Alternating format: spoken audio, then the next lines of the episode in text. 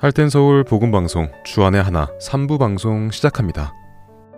주안의 하나 3부에서는 2018년에 방송된 야곱의 하나님과 은혜의 설교가 준비되어 있습니다. 먼저 야곱의 하나님 함께 들으시겠습니다.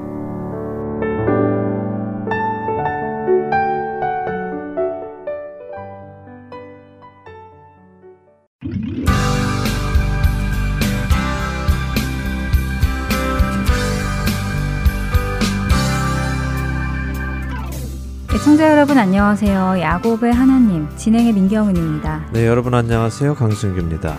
20년이 넘도록 헤어져 있던 요셉과 형들이 드디어 만났습니다. 하지만 요셉은 형들을 알아보았지만 형들은 요셉을 몰라보았어요. 네, 요셉이 살아있을 것이라고 생각하지 못했던 것 같고요. 또 비록 살아있다 하더라도 설마 애굽의 총리가 되어 있을 것이라고는 상상도 못했겠지요.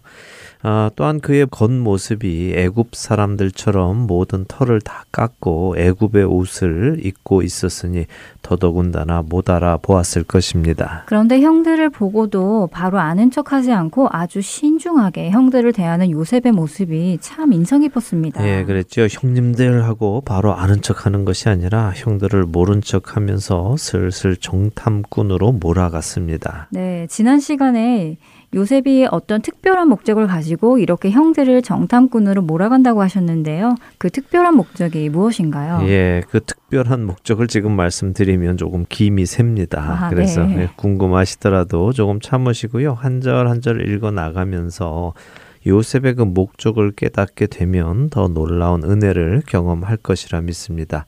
그러니 한 절 한 절씩 보지요. 자, 지난 시간 창세기 42장 1절에서 24절까지 보았습니다. 야곱의 집안에도 기근이 왔고요. 애굽에 곡식이 있다는 소문을 야곱이 들어서 열 아들들에게 곡식을 사오라고 시켰습니다. 그러나 야곱은 자신이 사랑하는 베냐민은 거기에 동행시키지 않았지요. 그에게 무슨 재난이라도 생길까봐 걱정해서 그랬다고 했습니다. 여전히 자신이 사랑하는 것을 자신의 힘으로 지키려 하는 야곱의 모습을 보았습니다. 네, 하나님은 지켜주시겠다고 약속하시고 보여주시고 경험하게 하셨지만 야곱은 아직 스스로 지키려 하고 있죠. 완성되지 않은 그의 믿음을 봅니다. 이렇게 해서 애굽으로 오게 된 아들들은 요셉 앞에 서게 되었고요. 곡식을 사러 왔다가는 정탐꾼으로 오해를 받아 사흘 동안 감옥에 갇히게 되지요. 처음에는 너희 모두가 감옥에 있고 그중 한 명만 집에 가서 막내를 데리고 오라고 시켰던 요셉이 사흘 만에 그들을 풀어주면서 자신은 하나님을 경외하는 자이니 모두가 다 감옥에 있을 필요는 없고 한명 만 남고 나머지는 가서 막내를 데리고 오라고 시킵니다. 이때 형들이 예전에 요셉에게 우리가 잘못해서 이런 죄값을 치른다고 고백합니다. 그러자 큰아들 루벤은 거 봐라 내가 그러지 말라고 했는데 너희들이 내 말 안 듣고 그렇게 팔아먹어서 이렇게 우리가 핏값을 치르는 것이라고 책망을 합니다. 그 이야기를 들은 요셉은 아무도 없는 곳에 가서 울고 나와서는 이 일에 가담하지 않은 루벤은 건드리지 않고 대신 둘째 아들인 시므온을 감금하지요. 가장 큰 형이 책임을 지게 하는 것입니다. 자, 오늘은 25절부터 28절을 읽고 시작하겠습니다. 네. 명하여 곡물을 그 그릇에 채우게 하고 각 사람의 돈은 그의 자루에 도로 넣게 하고 또 길 양식을 그들에게 주게 하니 그대로 행하였더라. 그들이 곡식을 나귀에 싣고 그곳을 떠났더니 한 사람이 여관에서 나귀에게 먹이를 주려고 자루를 풀고 본즉 그 돈이 자루 아귀에 있는지라. 그가 그 형제에게 말하되 내 돈을 도로 넣었도다 보라 자루 속에 있도다 이에 그들이 혼이 나서 떨며 서로 돌아보며 말하되 하나님이 어찌하여 이런 일을 우리에게 행하셨는가 하고 자 여기까지 아, 먼저 보겠습니다. 뭐 특별히 따로 해설을 해드릴 필요는 없는 구절입니다. 읽으면 자연히 이해가 되는 구절이죠. 요셉이 자신의 종들에게 명해서 형들 몰래 형들이 지불한 돈을 각 사람의 자루에 도로 넣어주게 했습니다. 그리고는 가나안까지 가는 동안 먹을 양식까지 주도록 했죠. 요셉의 종들이 요셉의 명대로 그렇게 했습니다. 그래서 형들이 곡식을 싣고 가나안을 향해 떠났습니다. 그런데 가다가 돈을 발견한 것입니다. 어, 정말 깜짝 놀랐겠어요. 예, 놀랐겠지요. 네. 어, 아니 이 돈이 왜 여기 있어? 도대체 어떻게 된 거지? 하면서 의아해 했을 것입니다. 어, 혼이 나서 서로 떨었다고 성경은 말씀하십니다. 완전히 얼이 나가서 아이고 맙소사 이게 어찌된 일이야 하며 놀란 것이지요. 자신들이 돈을 안 내고 온 것처럼 오해받을까봐 걱정이 되는 것이었겠죠. 예, 그랬겠죠. 자신들은 분명히 돈을 지불했는데 그 돈자루가 자신들의 가방 안에 있으니 이거 자칫하면 훔친 것이 되고 자기들이 사기를 친 것이 될 수 있죠. 더군다나 형제 중 하나인 시므온도 잡혀 있고 그렇게 다시 안 갈 수가 없는데 난감한 상황이 되었습니다. 그렇다고 지금 다시 돌아가서 그 돈을 주고 오기도 뭐합니다. 왜냐하면 빨리 가나안에 가서 곡식을 주어야 식구들이 먹고 살지 않겠습니까? 아, 그래서 그들은 하는 수 없이 가나안으로 출발을 합니다. 29절부터 34절까지는 가나안에 들어간 형제들이 아버지 야곱에게 애굽에서 있었던 일을 그대로 보고합니다. 그리고 35절에는요. 각 사람이 자루를 쏟아보니 각 사람의 돈 뭉치가 있는 것을 보고 아들들도 그리고 아버지 야곱도 보고 두려워했다고 하십니다. 자, 36절에서 38절을 읽어보죠. 그들의 아버지 야곱이 그들에게 이르되 너희가 나에게 내 자식들을 잃게 하도다. 요셉도 없어졌고 시므온도 없어졌거늘 베냐민을 또 빼앗아 가고자 하니 이는 다 나를 해롭게 함이로다. 루벤이 그의 아버지에게 말하여 이르되 내가 그를 아버지께로 데리고 오지 아니하거든 내 두 아들을 죽이소서 그를 내 손에 맡기소서 내가 그를 아버지께로 데리고 돌아오리이다. 야곱이 이르되 내 아들은 너희와 함께 내려가지 못하리니 그의 형은 죽고 그만 남았음이라. 만일 너희가 가는 길에서 재난이 그에게 미치면 너희가 내 흰머리를 슬퍼하며 스올로 내려가게 함이 되리라. 자, 아들들의 이야기를 들은 야곱이요 아들들을 책망하기 시작합니다. 야, 너희는 어떻게 늘 이렇게 나한테 자식을 잃게 만드냐? 요셉도 없어지고 지금 시므온도 없어지고 이제는 베냐민까지 없애려고 작당을 했느냐? 너희들이 다 나를 해하려고 이렇게 하는구나. 날 죽이려는 거지 하면서 아들을 책망합니다. 아들들을 믿지 못하는 것이죠.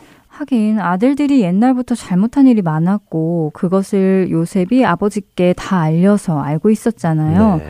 또 세겜에서 세겜 남자들을 속여서 죽이고 약탈한 것도 그렇고 그러니까 아버지가 의심하는 게 너무 당연한 것 같아요. 그렇지요. 의심 받을 만한 삶을 살아온 아들들인데 네. 또 이런 말도 안 되는 일이 생겼으니까 더 안 믿어지겠지요. 그렇죠. 예, 분명 이번에도 이 아들들이 또 작당을 해서 어디서 이 곡식을 속여 빼앗아 왔든지 훔쳐 왔든지 했을 것이라고 생각하는 것입니다.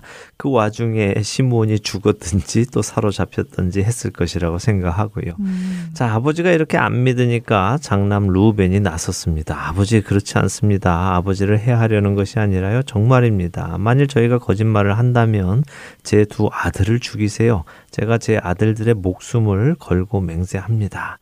아, 이렇게 말하는데 이런 루벤의 말도 소용이 없었습니다. 야곱은 필요 없다. 나는 너희들 믿지 못하겠다.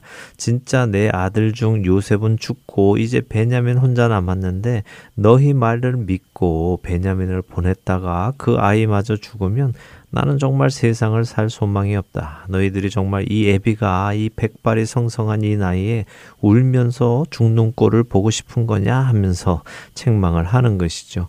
결국 야곱의 아들들은 아버지 야곱을 설득하지 못하고요. 베냐민을 데리고 가서 시므온을 구해오지 못합니다. 이렇게 42장이 마무리가 됩니다. 이제는 43장을 보도록 하겠습니다. 장세기 43장 1절에서 10절까지 함께 읽고 또 이야기 나누지요. 그 땅의 기근이 심하고 그들이 애굽에서 가져온 곡식을 다 먹음에 그 아버지가 그들에게 이르되 다시 가서 우리를 위하여 양식을 조금 사오라. 유다가 아버지에게 말하여 이르되 그 사람이 우리에게 엄히 경고하여 이르되 너희 아우가 너희와 함께 오지 아니하면 너희가 내 얼굴을 보지 못하리라 하였으니 아버지께서 우리 아우를 우리와 함께 보내시면 우리가 내려가서 아버지를 위하여 양식을 사려니와 아버지께서 만일 그를 보내지 아니하시면 우리는 내려가지 아니하리니 그 사람이 우리에게 말하기를 너희의 아우가 너희와 함께 오지 아니하면 너희가 내 얼굴을 보지 못하리라 하였음이니이다. 이스라엘이 이르되 너희가 어찌하여 너희에게 또 다른 아우가 있다고 그 사람에게 말하여 나를 괴롭게 하였느냐?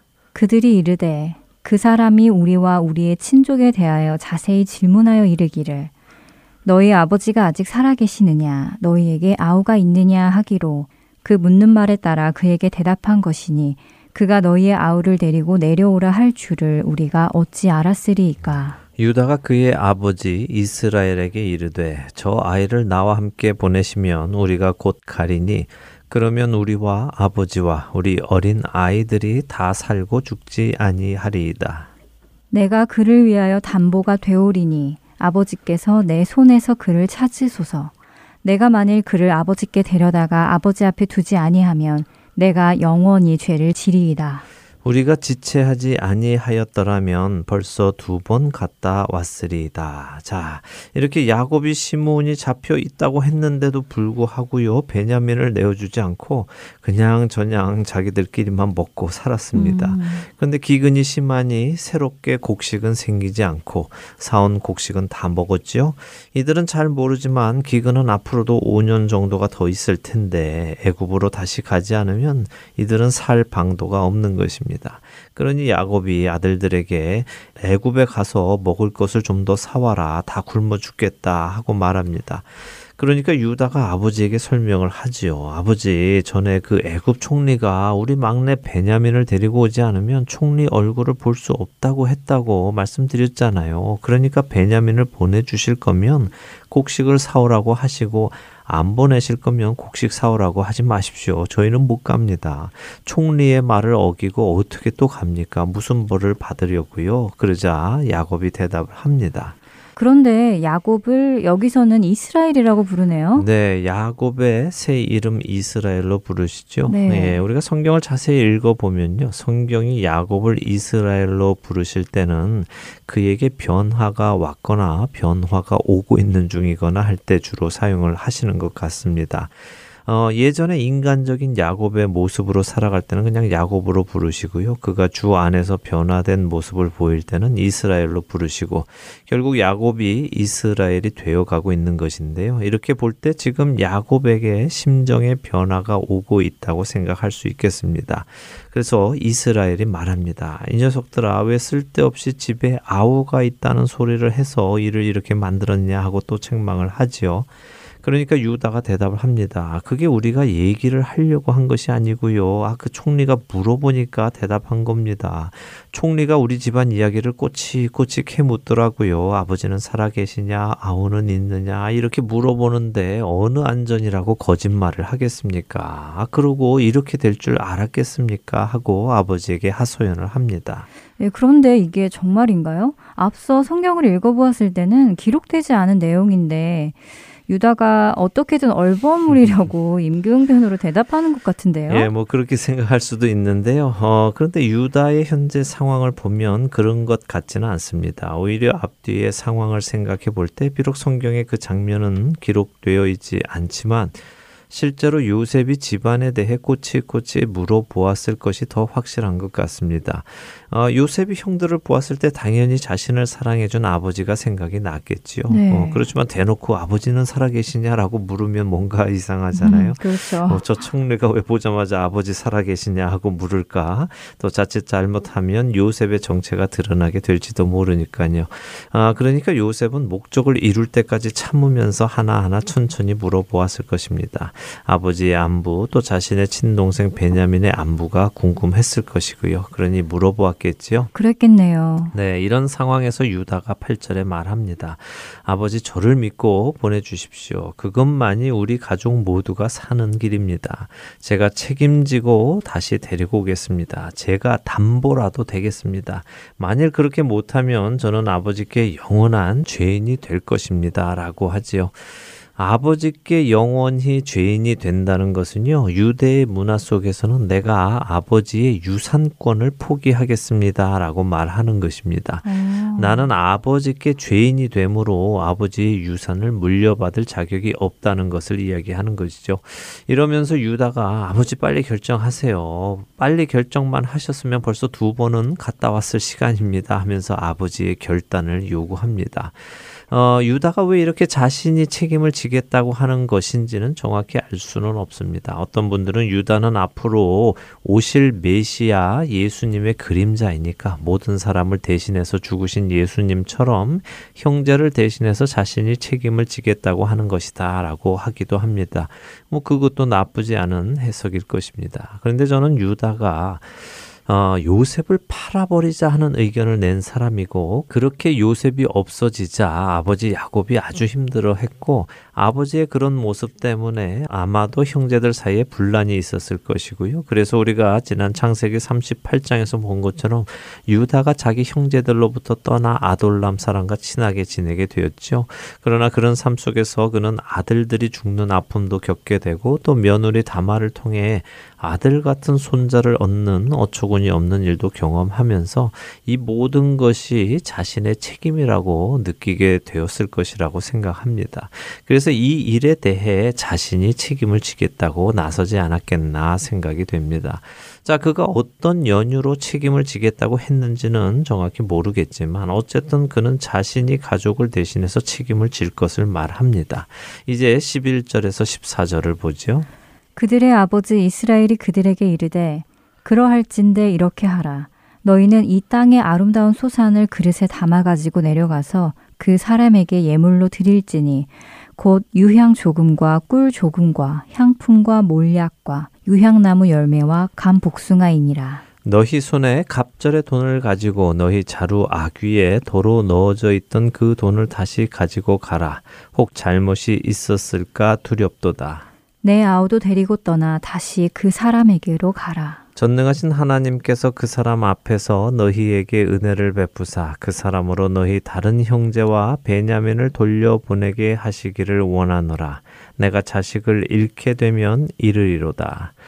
자, 유다의 그런 말을 듣고 야곱의 마음에 변화가 왔습니다. 이스라엘이라고 그를 호칭하시죠. 네. 예, 야곱이 말합니다. 그럼 이렇게 해라. 이 땅에서 나는 가장 좋은 것을 가지고 가서 그 총리에게 예물로 드려라라고 합니다.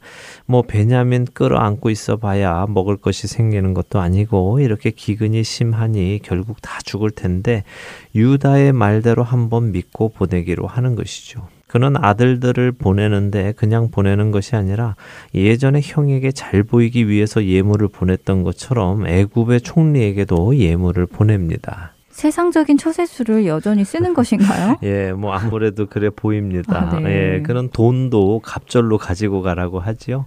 그리고 자루 아귀에 도로 넣어져 있던 돈도 또 가지고 가라고 합니다. 음. 혹시라도 문제가 되면 너희가 도둑질 한 것이 아닌 것을 증명하라는 것이죠.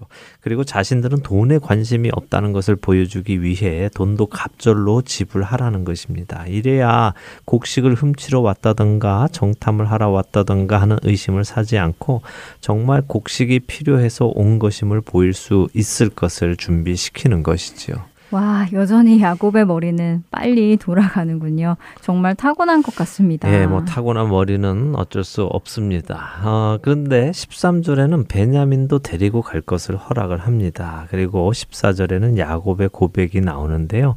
그의 고백을 좀 보죠. 그는 전능하신 하나님께서 그 사람 앞에서 너희에게 은혜를 베풀기를 바란다라고 고백을 합니다. 그래서 이 자식들이 다 무사히 돌아오게 해달라고 기도를 하지요. 그러나 하나님이 이 자식을 잃게 하시는 것이 그분의 의도이시라면 어쩌겠느냐, 내가 그분의 뜻대로 잃어야 하지 않겠느냐라고 고백을 합니다. 이 모습이 바로 야곱이 이스라엘로 변해가는 것입니다. 음, 자신이 원하는 것을 내려놓고 하나님의 계획을 따르는 것이 야곱이 이스라엘로 변해가는 모습이군요. 네, 그렇습니다. 그런데 이것은 야곱의 모습만 이런 것은 아닙니다. 사실 우리 모두가 궁극적으로 변화되어져야 할 모습입니다. 음. 저는 지금 야곱의 이 고백이 기도라고 생각을 하는데요. 야곱의 말을 잘 생각해 보세요. 야곱은 먼저 자신이 원하는 것을 이야기합니다. 그것이 무엇입니까? 애굽의 총리가 다른 아들과 베냐민을 곡식과 함께 무사히 돌려보내는 것입니다. 자신이 원하는 것을 먼저 이야기하지요. 그리고는 이어서 고백합니다. 그러나 내가 자식을 잃게 되면 잃겠습니다. 라고요. 다시 말해, 그러나 하나님의 뜻이 그것이 아니라면, 내 자식들이 무사히 돌아오는 것이 아니라면, 제가 거기에 순종하겠습니다. 하는 것입니다. 자신이 원하는 것을 먼저 아뢰고 그 다음에는 하나님의 결정에 맡기고 순종하겠다고 다짐하는 것이 기도라는 말씀이군요. 네, 맞습니다. 우리는 내 뜻을 하나님께 알려서 그 일을 이루어 달라고 하는 것이 기도라고 생각을 합니다. 내 원하는 것을 이루어 달라고 아뢰는 것이 기도라고 생각하지요. 그러나 참된 기도는요, 내가 원하는 것을 말씀드리지만 내가 원하는 것이 아니라 하나님께서 원하시는 것이 이루어지라고 하는 것입니다. 겟세만의 동산에서 기도하신 예수님의 기도가 생각이 나네요. 이 잔을 내게서 옮기시옵소서. 그러나 나의 원대로 마시옵고 아버지의 원대로 하옵소서라고 하신 기도요. 예, 바로 그것입니다. 기도의 모범을 보여주시는 분이 바로 예수님이시지요. 그분의 기도 속에서 우리는 참된 기도의 의미를 깨닫습니다. 참된 기도는요, 하나님을 내 생각대로 움직이게 하려는 시도가 아니라 하나님의 뜻에 나의 생각을 맞추어 나가는 시도입니다. 우리 애청자 여러분들이 이런 기도 생활을 하시기를 바랍니다. 언제나 이것 달라 저것 달라 이렇게 해달라 또 저렇게 해달라 하는 기도가 아니라요. 주님 제가 어떻게 하기를 원하십니까? 제가 무엇을 배우기 원하십니까? 기도함으로 그분의 뜻을 내 삶 속에 이루어가며 살아가는 생활을 하시기 바랍니다. 예수님은 마태복음 6장 8절에 구하기 전에 너희에게 있어야 할 것을 하나님 너희 아버지께서 아신다고 말씀하셨습니다. 우리에게 있어야 할 것을 이미 아시는 분이 있어야 할 것은 준비해 주시는 것이죠. 그러나 주지 않으신다면, 아, 이것은 내게 있어야 할 이유가 없는가 보다 하고 믿어야 하는 것입니다. 지금 야곱의 모습이 이렇게 변해 가는 것입니다. 그는 먼저 자신이 할 수 있는 일은 다 했지요. 돈도 두 배로 준비하고 예물도 준비했습니다. 그러나 자신이 원하는 대로 그 일이 이루어져야 한다고 주장하지는 않습니다.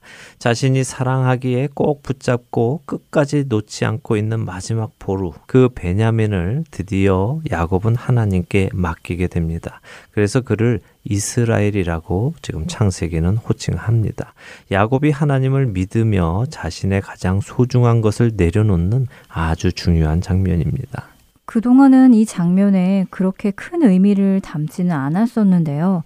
오늘 설명을 들으니까 이 장면이 야곱의 인생에서는 아주 중요한 장면이네요. 예, 그렇죠. 아주 중요하지요. 야곱은 그동안 여러 번 죽을 것 같은 두려운 상황을 만났었습니다. 그때마다 그는 하나님을 조금씩 더 의지했지만 온전히 자신의 생각을 포기하지는 않았었지요. 그런데 이제 식량이 없으니 정말 죽게 되었습니다. 자신뿐 아니라 모든 식구가 죽게 되었죠. 바로 모두가 죽게 된 그 상황, 그 상황이 주님을 찾는 때입니다. 애청자 여러분들도 한번 각자 생각해 보시면 좋을 것 같습니다. 여러분들이 언제 주님을 찾으셨고 또 부르짖으셨는지요? 모든 것이 좋을 때 찾으셨습니까? 힘든 일 하나 없을 때였습니까? 그렇지 않을 것입니다. 우리는 모두 자기 힘을 믿고 살다가 실패했을 때, 더 이상 갈 곳이 없을 때, 죽을 것 같았을 때 그때 주님을 찾았고 부르짖었습니다. 그리고 그때 주님이 응답하셨지요. 그렇기에 고난은 우리에게 축복인 것입니다. 고난은 오히려 하나님께서 우리를 부르시는 복된 소리인 것입니다. 이 사실을 깨닫고 고난 속에서 주님을 만나시는 귀한 복이 우리에게 있기를 바랍니다. 아멘입니다.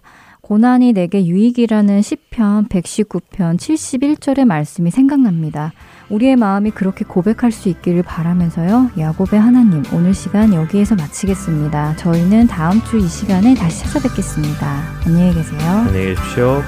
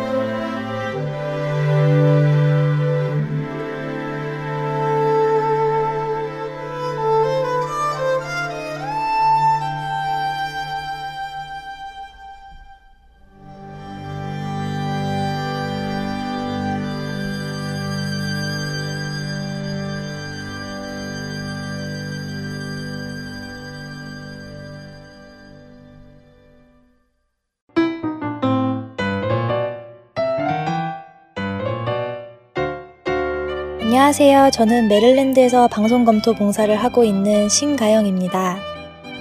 Heart and Seoul 복음방송 홈페이지에 방문해 보셨나요? 홈페이지 www.heartandseoul.org에 접속하시면 더 많은 방송을 들으실 수 있습니다. 그리고 영어 방송인 Children's 프로그램에서 방송되고 있는 daily devotional에 관한 자료들도 찾아보실 수 있습니다. 홈페이지에 접속하셔서 방송 듣기를 클릭하시면 자녀들을 위한 방송 자료실에서 찾으실 수 있습니다. 홈페이지를 이용하실 때 불편하신 점이 있으시거나 궁금한 점이 있으신 분은 사무실 전화번호 602-866-8999로 연락 주시기 바랍니다. 감사합니다.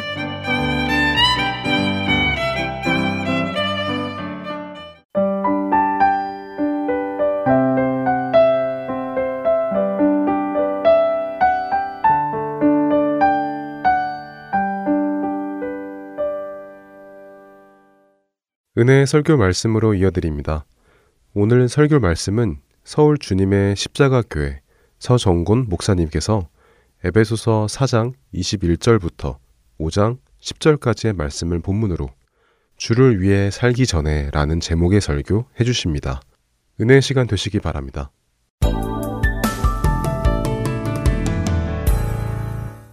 우리 함께 봉독하실 하나님의 말씀은 에베소서 4장 21절로부터 5장 10절까지 말씀입니다. 진리가 예수 안에 있는 것 같이 너희가 참으로 그에게서 듣고 또한 그 안에서 가르침을 받았을진데 너희는 유혹의 욕심을 따라 썩어져가는 구습을 따르는 옛사람을 벗어버리고 오직 너희의 심령이 새롭게 되어 하나님을 따라 의와 진리의 거룩함으로 지으심을 받은 새 사람을 입으라. 그런지 거짓을 버리고 각각 그 이웃과 더불어 참된 것을 말하라. 이는 우리가 서로 지체가 됨이라. 분을 내어도 죄를 짓지 말며 해가 지도록 분을 품지 말고 마귀에게 틈을 주지 말라. 도둑질 하는 자는 다시 도둑질 하지 말고 돌이켜 가난한 자에게 구제할 수 있도록 자기 손으로 수고하여 선한 일을 하라. 무릇 더러운 말은 너희 입 밖에도 내지 말고 오직 덕을 세우는데 소용되는 대로 선한 말을 하여 듣는 자들에게 은혜를 끼치게 하라. 하나님의 성령을 근심하게 하지 말라. 그 안에서 너희가 구원의 날까지 인치심을 받았느니라. 너희는 모든 악독과 노함과 분냄과 떠드는 것과 비방하는 것을 모든 악의와 함께 버리고 서로 친절하게 하며 불쌍히 여기며 서로 용서하기를 하나님이 그리스도 안에서 너희를 용서하심과 같이 하라. 그러므로 사랑을 받는 자녀같이 너희는 하나님을 본받는 자가 되고 그리스도께서 너희를 사랑하신 것 같이 너희도 사랑 가운데서 행하라. 그는 우리를 위하여 자신을 버리사 향기로운 제물과 희생 제물로 하나님께 드리셨느니라. 음행과 온갖 더러운 것과 탐욕은 너희 중에서 그 이름조차도 부르지 말라. 이는 성도에게 마땅한 바니라. 누추함과 어리석은 말이나 희롱의 말이 마땅치 아니하니 오히려 감사하는 말을 하라. 너희도 정령 이것을 알거니와 음행하는 자나 더러운 자나 탐하는 자 곧 우상 숭배자는 다 그리스도와 하나님의 나라의 기업을 얻지 못하리니 누구든지 헛된 말로 너희를 속이지 못하게 하라.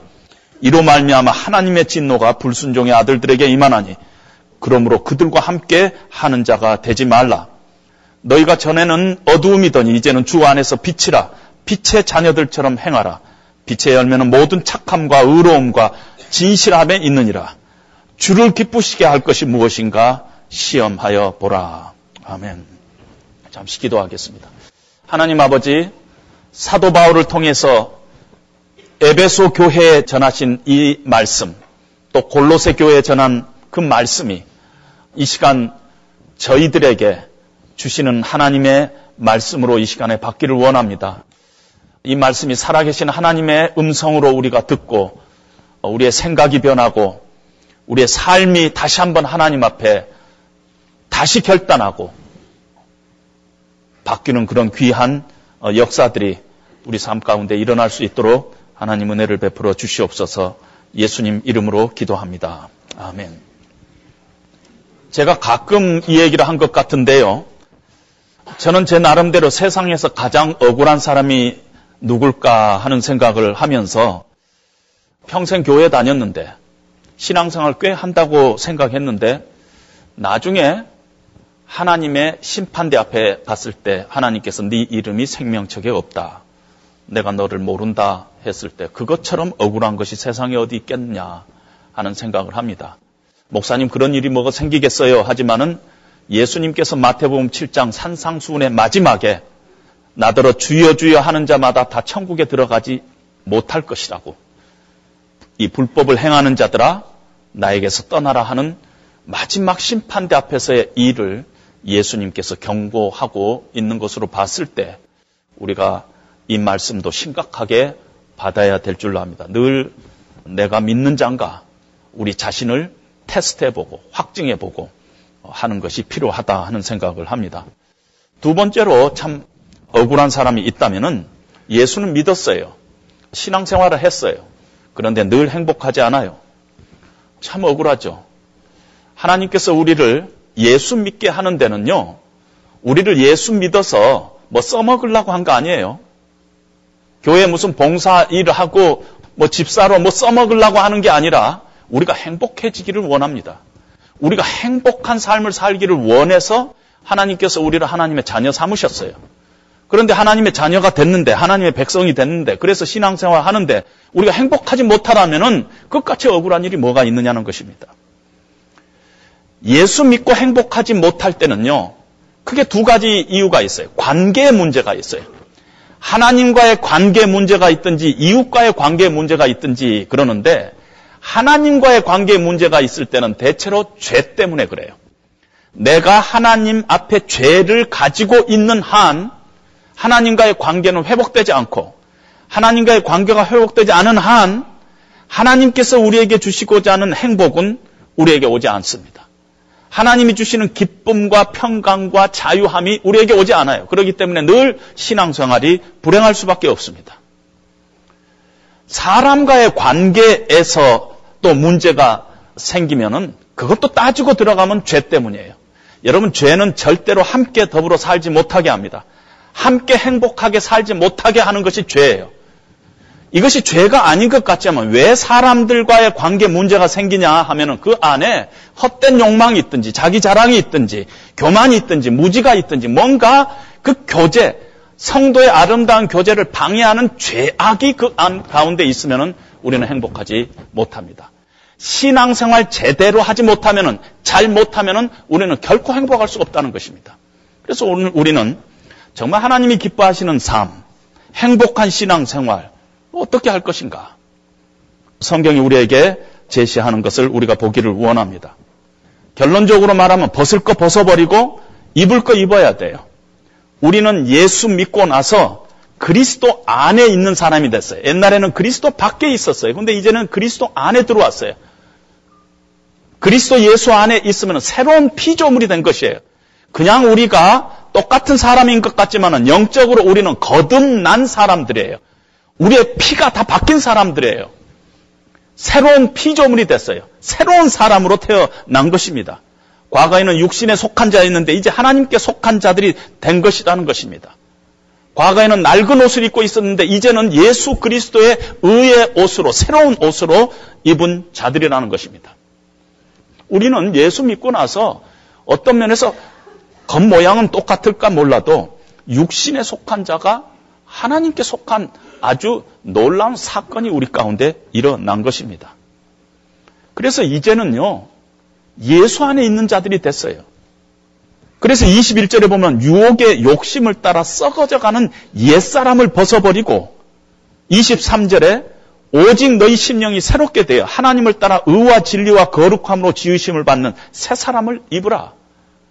이제는 우리가 옛사람을 벗어버리고 예수 안에서 새로 태어났는데 옛사람을 그대로 네가 붙들고 있는 것은 크리스찬답지 않다는 것이에요. 크리스찬은 그런 사람이 아니라는 것이에요. 왜 옛날 죽어 있는 그 자리에 가서 또 가서 어, 진을 치냐는 것이에요. 이제는 너희가 심령이 새롭게 되어서 하나님의 자녀가 됐으니까 의와 진리와 거룩함으로 새 사람을 입어야 되지 않느냐 하는 것이 성경의 얘기입니다. 이제는 벗을 것 벗어야지 너희가 이제는 새 사람이 됐는데 왜 거지 옷을 입고 계속 사느냐는 것이에요. 아니다는 것입니다. 그러면서 구체적으로 오늘 말씀을 합니다. 어떤 상인이 있었어요. 시장 바닥에서 물건을 팔고 있는데 아무 물건이 없이 그 자판 이렇게 대의해서 지혜를 판다고 외치고 있습니다. 지혜를 팝니다. 여러분들의 인생을 행복하게 하고 성공적인 인생을 살기 위한 지혜를 팝니다. 그렇게 외쳤습니다. 사람들이 많이 몰려와 가지고 돈을 냈어요. 선부를 했어요. 그랬는데 이 상인이 돈을 다 챙긴 다음에 아무 말도 없이 그냥 탁 떠날라 그러니까 돈 낸 사람들이 선불한 사람이 당신 지혜를 판다고 그러지 않았소? 지혜 주고 떠나야 될 거 아니오? 하고 얘기를 하니까 그 상인이 그 돈 선불 낸 사람들 말 조심하라고 그러고 떠났답니다.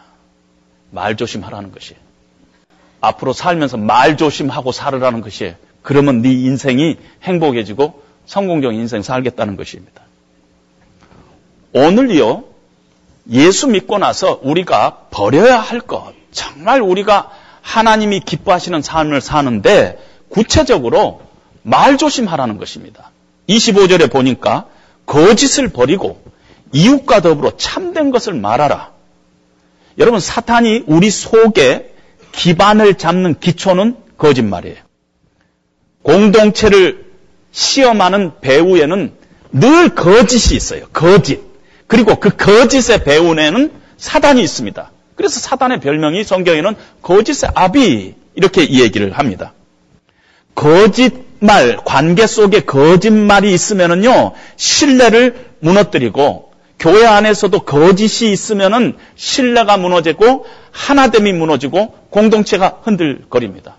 거짓말, 이제는 버리고, 옛날에 네가 거짓말 했을까 모르지만, 이제는 거짓말 버리고, 이웃과도로 참된 것을 말하라는 것이에요. 그게 크리스찬이라는 것이에요. 여러분 예수 안 믿을 때는요. 약간 거짓을 해갖고 편법을 해가지고 속여가지고 돈을 남기고 회사에 유익이 되게 하면은 아 그게 똑똑한 사람으로 어, 됐습니다. 제가 다니던 회사에서 저는 아주 똑똑한 사람이었어요. 왜? 몰래 사장한테 돈을 많이 갖다 줬어요. 편법을 써가지고. 아주 똑똑한 짓 많이 했어요. 근데 그게 지금 생각하면은 걸렸으면 감옥이에요, 감옥. 그런데 세상 사람들은 그 거짓 이것을, 그 편법을 안 들키면 괜찮은 걸로 우리가 착각을 하죠. 이제는 네가 예수를 믿게 됐으면 하나님의 거룩한 백성이 됐으면 거짓을 버리고 이제는 이웃과 더불어 참된 것을 말하라는 것입니다. 그러면서 26절에 분을 내어도 죄를 짓지 말고 해가 지도록 분을 품지 말고 마귀에게 틈을 주지 말라. 여러분 우리가 이 말을 하면서 분을 내지 않아요? 근데 분 중에서 의분이 있어요. 그리스도인으로서 마땅히 내야 할 분이 있어요. 그런데 옳지 않는 분이 있어요. 이걸 내면은 마귀가 틈을 타는 그런 분이 있다는 것입니다. 오늘날 크리스찬들이요. 어떤 면에서 의분에는 침묵을 하고 감정적인 분노에 이렇게 자기 자신을 던지는 경향이 많이 있습니다. 여러분 의로운 분노하고 감정적인 분노 사이에 경계가 모호합니다. 만약에 우리가 분노를 책임 있게 다루지 않으면은 마귀가 이간질하게 되어 있다는 것입니다. 29절에 보니까 더러운 말을 너희 입 밖에도 내지 말고 오직 덕을 세우는 선한 말로 듣는 자들에게 은혜를 끼치게 하라.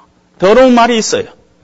남을 깎아내리고 비난하고 어떤 부정적인 말, 약간 바꿔가지고 한 80%만 이야기 해가지고 사실이 아닌 말, 또 불친절하고 추한 말, 듣는 사람에게 기분이 상한 말, 누추한 말, 희롱하는 말. 여러분들 예수 안 믿을 때는요, 그런 말 하는 것이 좀 멋있어요. 말로 남 팍 죽이고, 기분 상하게 하면서 화 거의 약간 올라갈 때 살짝 또 내리고, 여러분 그런 사람들이 있잖아요. 그 초한 더러운 말이라는 것이에요. 예수 믿는 사람은 그렇게 해서는 안 된다는 것이에요. 남을 아프게 하고, 기분 상하게 하고, 사실이 아닌 말을 부적절하게 하고, 그런 말은 말 조심해야 된다는 것이에요. 그런 식으로 하면 안 된다는 것입니다. 오히려 건설적이고 정말 은혜를 끼치는 말, 긍정적이고 하나님 앞에 영광이 되는 말, 진실되고 감사하고 그래서 듣는 사람으로 하여금 그 말 때문에 살아나는 말. 여러분 말이 얼마나 위력이 있는지 아세요? 말 잘하면 죽으려고 하는 사람이 살아나요. 그런데 쓰라는 것이에요. 듣는 사람에게 은혜를 끼치는 그런 말을 하라는 것이에요. 위로하고 격려하고 힘을 돋궈주는 그런 감사의 말을 하라는 것입니다. 31절에도 보니까 너희는 모든 악독과 노함과 분냄과 떠드는 것과 회방하는 것은 모든 악의와 함께 버리라 그랬어요. 악독은요, 비턴이 있어요. 영어로는요. 내 마음에 쓴뿌리가 있어요. 어떤 상한 감정이 있어요. 열등감 때문에 생긴 상처들이 있어요. 그것 때문에 그냥 쏟아나는 그런 말들이 있다는 것이에요. 아주 날카롭고 냉소적이고 뼈 있는 말을 즐겨 하는 사람들 깊이 있게 들어가 보면 비터니스가 있어요. 뭔가 상처가 있어. 쓴뿌리가 있어요. 상한 감정이 있어요. 그런 사람은 절대 교회 공동체의 지도자가 될 수가 없어요. 그것들이 그리스도 안에서 성령 안에서 치유받지 않고서는 늘 그 입에서 상한 말들이 나오는 것은 그는 불행한 일이라는 것입니다. 회방하는 것, 다른 사람이 없는 데서 그 사람을 비방하는 것, 중상하고 모략하고 수군거리고 거짓말하고 집사님, 집사님 알고 계세요? 이런 거. 만약에 그것이 정당한 말 같으면은 공개적으로 해야죠. 목사님 찾아와서 해야 돼요. 정당하지 않으니까 집사님 알고 계세요. 그 아니라는 것입니다. 악의가 있, 는 경우도 있어요. 말을 하는데 악의가 뭐냐면은 남에게 해를 입히는 것이 기분이 좋아요. 기뻐가지고 그런 악한 마음이 있다는 거예요. 이 얘기를 하는데 그 사람에 대해서 나쁜 얘기를 하는데 해를 끼치는 이 얘기를 하는데 그것이 마음속에 희열이 생기는 거예요. 그 다 사단적이라는 것이에요. 마귀적이라는 것입니다. 그런 거 버리고 이제 크리스찬은 그거 다 떠난 사람들이라는 거. 그거 버리고 서로 인자하게 하며 불쌍히 여기며 서로 용서하기를 하나님이 그리스도 안에서 너희를 용서하심 같이 하라. 우리가 다 부족하다는 것이요. 그런 의미에서 교회는 병원이라는 것이 다 부족한 사람들, 아픈 사람들. 그래서 어떤 면에서 치유가 필요한 사람들이 모인 것이라는 것이. 그래서 서로가 싸매주고 격려하고 위로하고 칭찬하고 이해하고 용서하고 축복하고 그런 말들이 우리 공동체의 기본적인 컬처가 돼야 된다는 것이에요. 그런데 여러분 조심해야 될 게 용서하고요, 용납하고 우리가 함부로 구별 못하면 안 됩니다. 명백한 죄악 앞에서 그것을 참거나 동정하는 것은 용서가 아니에요. 하나님은 죄를 미워하신 분이에요. 그리고 우리에게도 너희가 죄를 미워하라고 얘기하는 것입니다. 죄는 미워해야 돼. 신령한 너희는 온유한 심령으로 그들을 바로잡으라 그랬어요. 그냥 입 다물고 있는 것이 아니라 잘못됐으면 바로 잡으라는 것이에요. 형제가 죄를 범하거든 리뷰크 하라고 성경이 말씀하고 있어요. 예수님께서 말씀하고 계세요. 경고하는 정도가 아니라 꾸짖으라는 것이에요. 견책하라는 것이에요. 책망하라는 것이에요.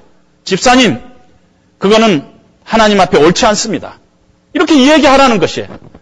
그것이 크리스찬이 가지는 용기라는 것이에요. 담대함이라는 것이에요. 믿음이라는 것이에요. 딴데 가서 용기 부리지 말고 작은 공동체 안에서 정말 하나님께서 이거 죄를 범하고 있는데 죄악된 말을 하는데 거짓말을 하고 있는데 그걸 그냥 참고 있으면 그건 비겁한 거죠. 그건 용서가 아닙니다. 하나님의 몸된 교회가 화평하기 위해서는 무엇이든지 용납하는 것으로 이루어지지 않습니다. 만약에 어떤 사람이 자존심 때문에, 미움 때문에, 상한 감정 때문에, 복수심 때문에 그런 어떤 얘기들을 함부로 하고 그렇다면 그 사람 컨트롤 해야 돼. 어떤 식으로. 그렇지 않으면 공동체가 하나 되지 못합니다. 왜냐하면 인간의 행동의 배후에는 늘 영적인 존재가 있어요. 그래서 오늘 성경에도 성령이 근심한다 했어요. 성령께서 근심하는 것이에요. 그런 말을 할 때 성령께서 근심하고 그런 말을 할 때 마귀는 틈을 본다는 것이 기회로 삼는다는 것이. 그래서 그런 것들을 용납하지 말아야 돼요. 어떤 사람이 마음이 정말 약하고 정말 부족한 사람은 격려해 줘야 되죠. 또 믿음이 약해가지고 그런 사람은 붙들어 주라 그랬어요.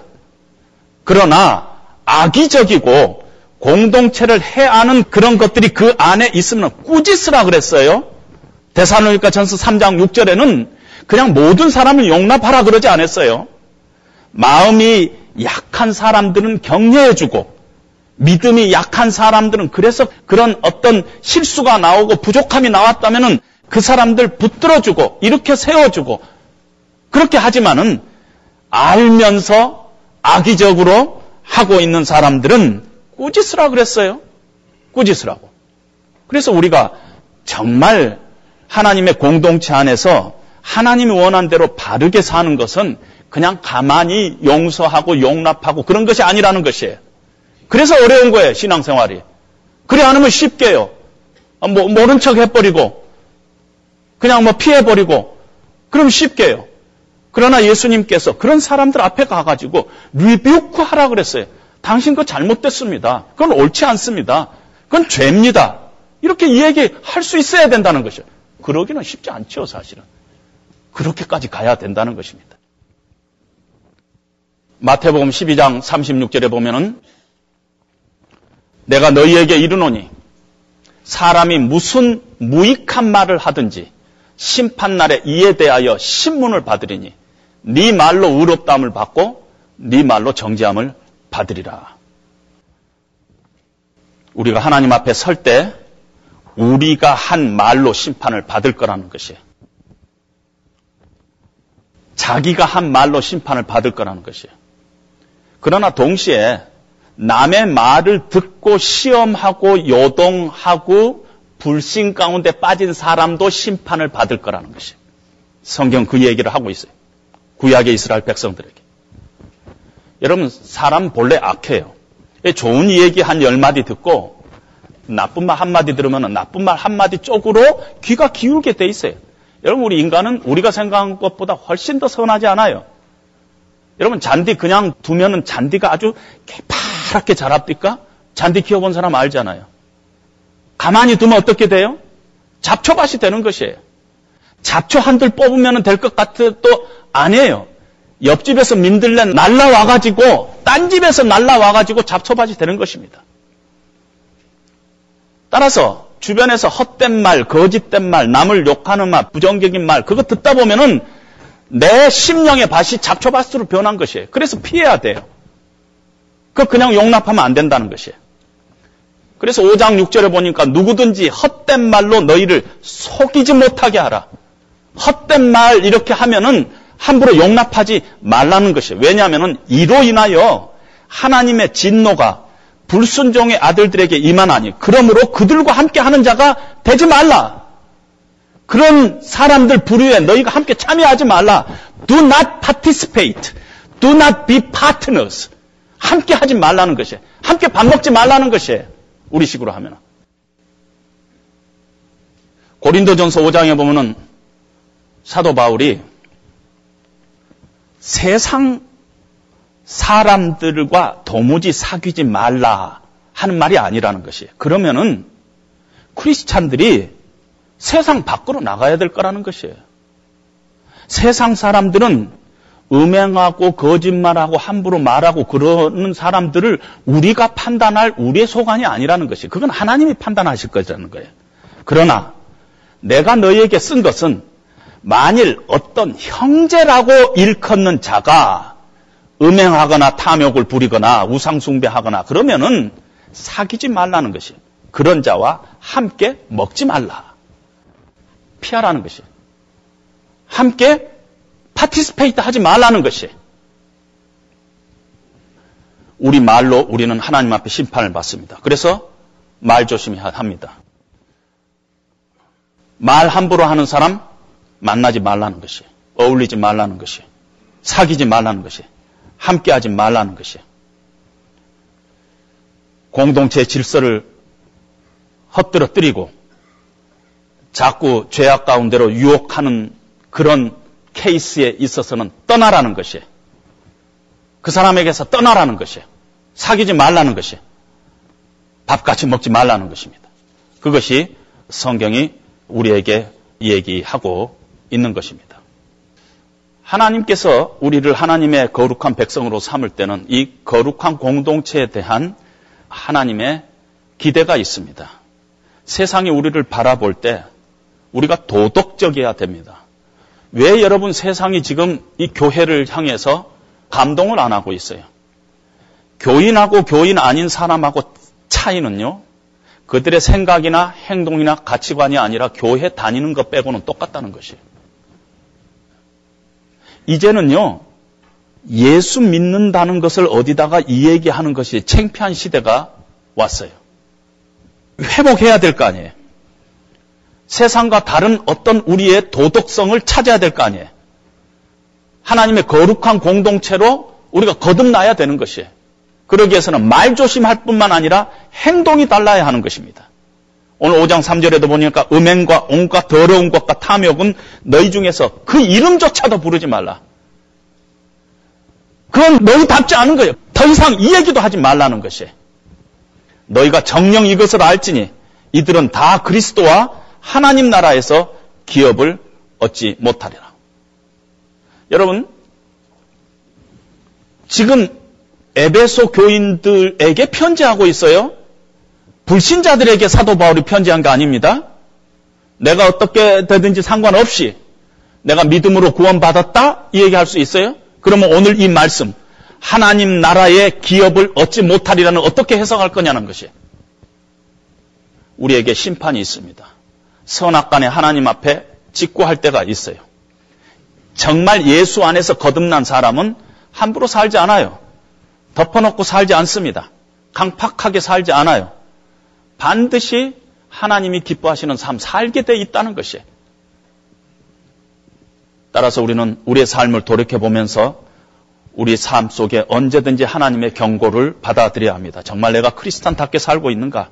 하나님의 자녀답게 성견한 삶을 통해서 세상에 그리스도인으로서 빛과 소금을 선포하고 있는가? 그걸 늘 우리는 고민해야 되고 우리 자신을 어, 바라봐야 하는 것입니다. 내가 주를 위해서 살겠다 하기 전에요. 건강한 말, 긍정적인 말, 말 조심하면서 정말 내 입에서부터 축복과 감사와 양보와 용서가 나오는 그것부터 하라는 것이에요. 주를 위해서 살지 말고 그거 하면서 거짓말하고 그러지 말고 주를 위해서 살지 말고 우선 건강한 언어 생활부터 똑바로 하라는 것이에요. 딴짓하면서 예수 믿는다고 하고 그러지 말라는 것이에요. 네 자신부터 하나님 앞에 분명히 서라는 것이에요. 그게 하나님을 섬기는 것이에요. 주를 위해서 사는 것이라는 것이에요. 뭐 성교 안 해도 좋고 구제 안 해도 좋고 전도 안 해도 좋고 뭐 순교까지 할 필요 없어요. 주변 K그룹 안에서 정말 함께 하나님이 주시는 이 작은 공동체 안에서 은혜롭고 합당한 말들을 하면서 서로 축복하고 격려하고 위로하고 다른 사람과 좋은 관계, 아름다운 믿음의 관계를 가진 것보다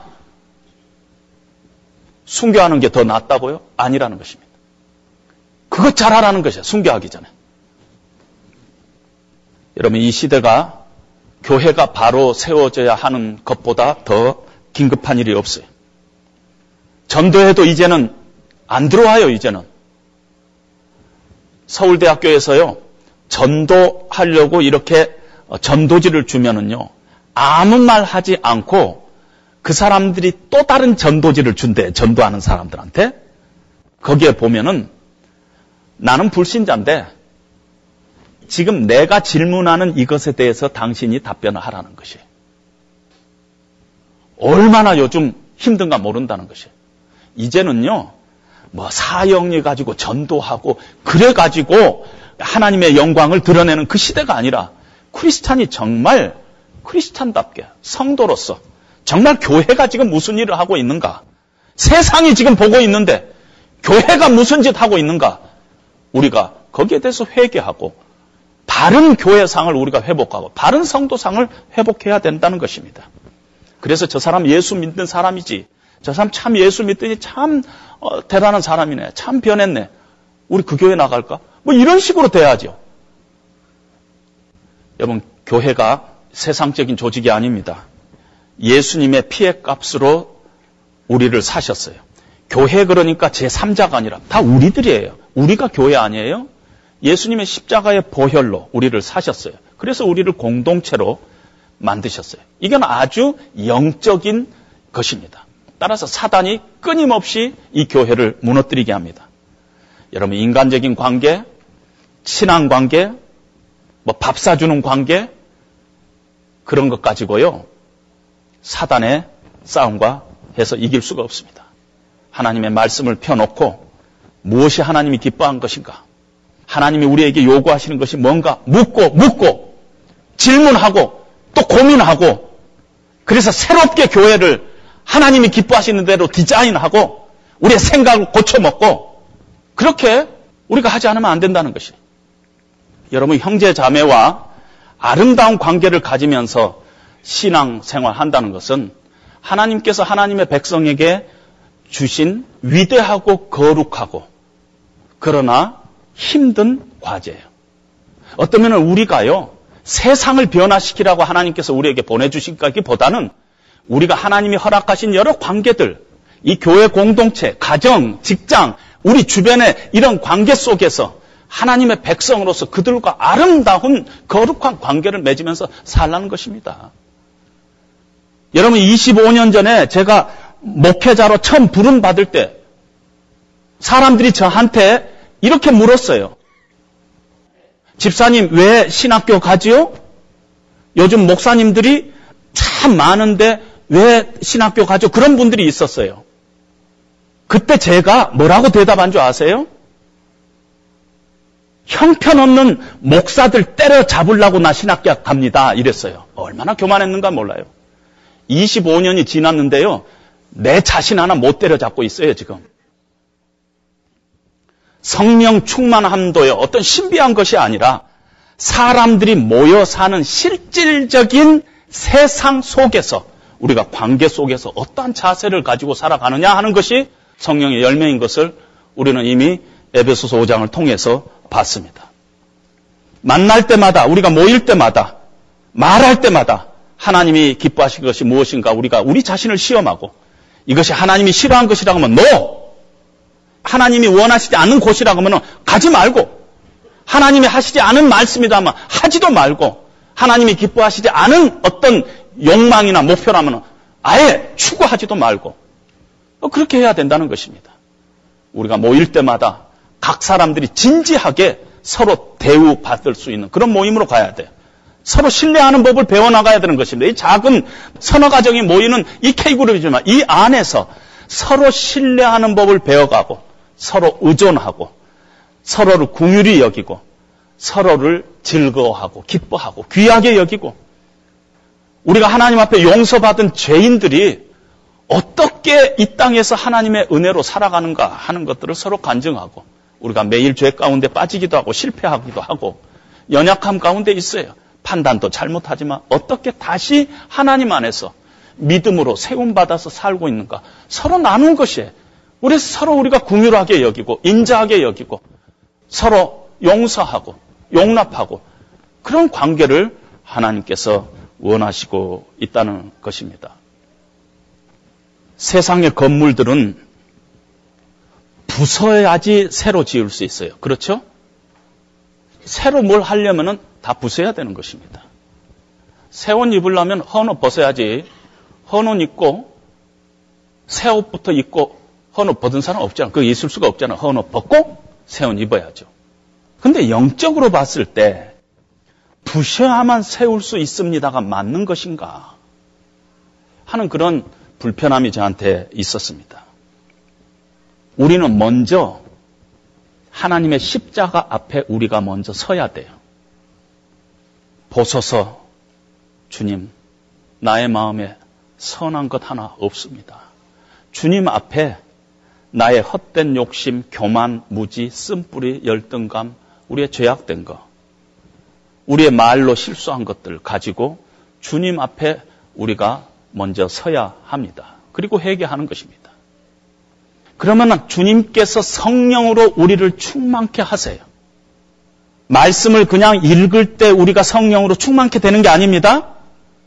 공부할 때 성령으로 충만케 되는 것이 아니에요. 성령의 충만함을 기대하면서 우리가 하나님의 앞에서 우리의 연약한 마음, 죄악된 마음, 부족한 마음, 선한 것이 없는 마음으로 우리의 죄악을 가지고 하나님 앞에 우리가 먼저 섰을 때 성령께서 어떤 역사를 하느냐면은 성령을 조차 행하라 그리하면 육체의 욕심을 이루지 않으리라. 우리가 먼저 새 옷을 입으면은 성령의 충만함을 쫓고 성령을 쫓으면은 그 다음에 우리 가운데 있는 헌 옷을 성령께서 벗어내 주겠다는 것이 우리가 뭐 자꾸 벗어가지고 깨끗해지는 게 아니에요. 한번 해보세요. 평생 해도 우리 속에서부터 매 순간순간 이 나오는 죄의 샘물을 우리가 어떻게 다 처리하겠어요? 못해요.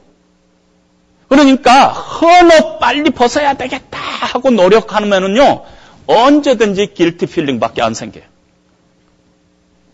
부셔는 작업부터 해야 되겠다 해가지고는 부셔지지 않고 세우는 순간이 안 생겨요. 먼저 세우자는 것이 어떻게? 내 자신의 연약함 가지고 하나님 앞에 서는 것이에요.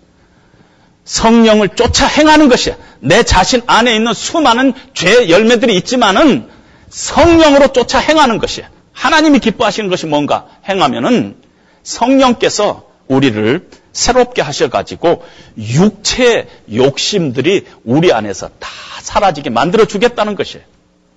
잔디밭이 있는데요. 약을 뿌리면은 제초제를 뿌리면은 금방 뭐가 영향이 나타난 것 같지 않지만은 한 며칠 지나면은 잡초들만 까맣게 죽어가는 걸 봅니다. 마찬가지라는 것이에요.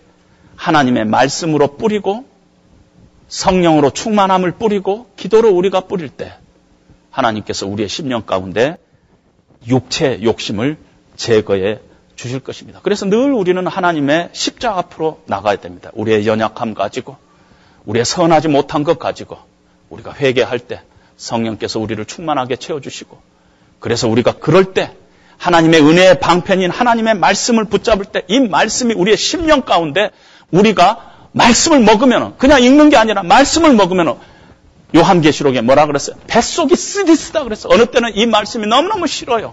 너무너무 힘들어요. 그러나 하나님의 말씀을 통해서 성령께서 역사하시면서 우리 가운데 있는 육체의 욕심들을 제하게 될 것입니다. 그러면 우리의 심령 가운데 그리스도의 평강이 거하게 되고 하나님의 은혜에 대한 감사가 우리를 주장하게 되는 것이에요. 그리스도의 평강이 하나님의 은혜에 대한 감사가 우리를 주장하기만 하면은 모든 건 끝이에요. 우리 안에 있는 욕심, 허망한 생각들, 헛된 교만, 무지, 그것 때문에 함부로 말하고 그것 때문에 하나님의 몸된 교회 공동체를 막 이간질하고 그 모든 것들이 사라진다는 것입니다. 성령께서 근심하지 않고 우리는 행복한 크리스찬의 삶을 살아갈 수가 있습니다. 우리가 늘 하나님 앞에 우리 자신이 십자가 앞에 서야 합니다. 먼저 서야 합니다. 그리고 우리의 연약함과 우리의 죄악됨과 우리 마음속에 있는 쓴뿌리 상처들, 열등감들 내려놓고 주님의 은혜를 구하십시오.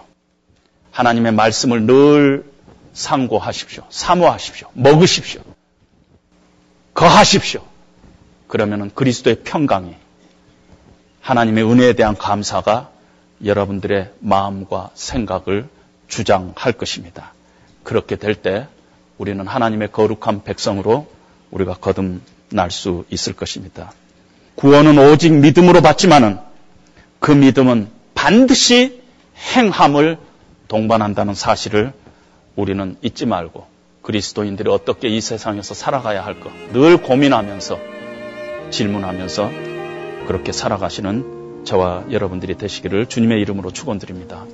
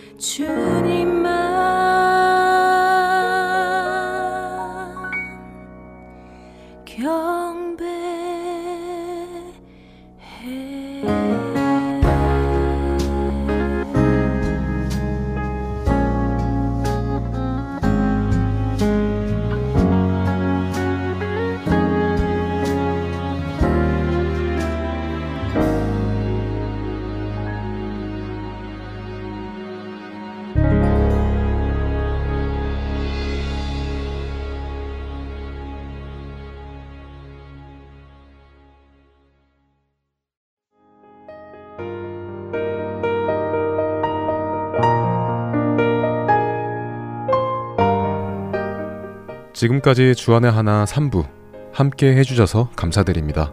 다른 방송들을 더 듣고 싶으신 분들은 www.할테앤서울.org에서 특별 방송을 클릭하셔서 들으실 수 있습니다.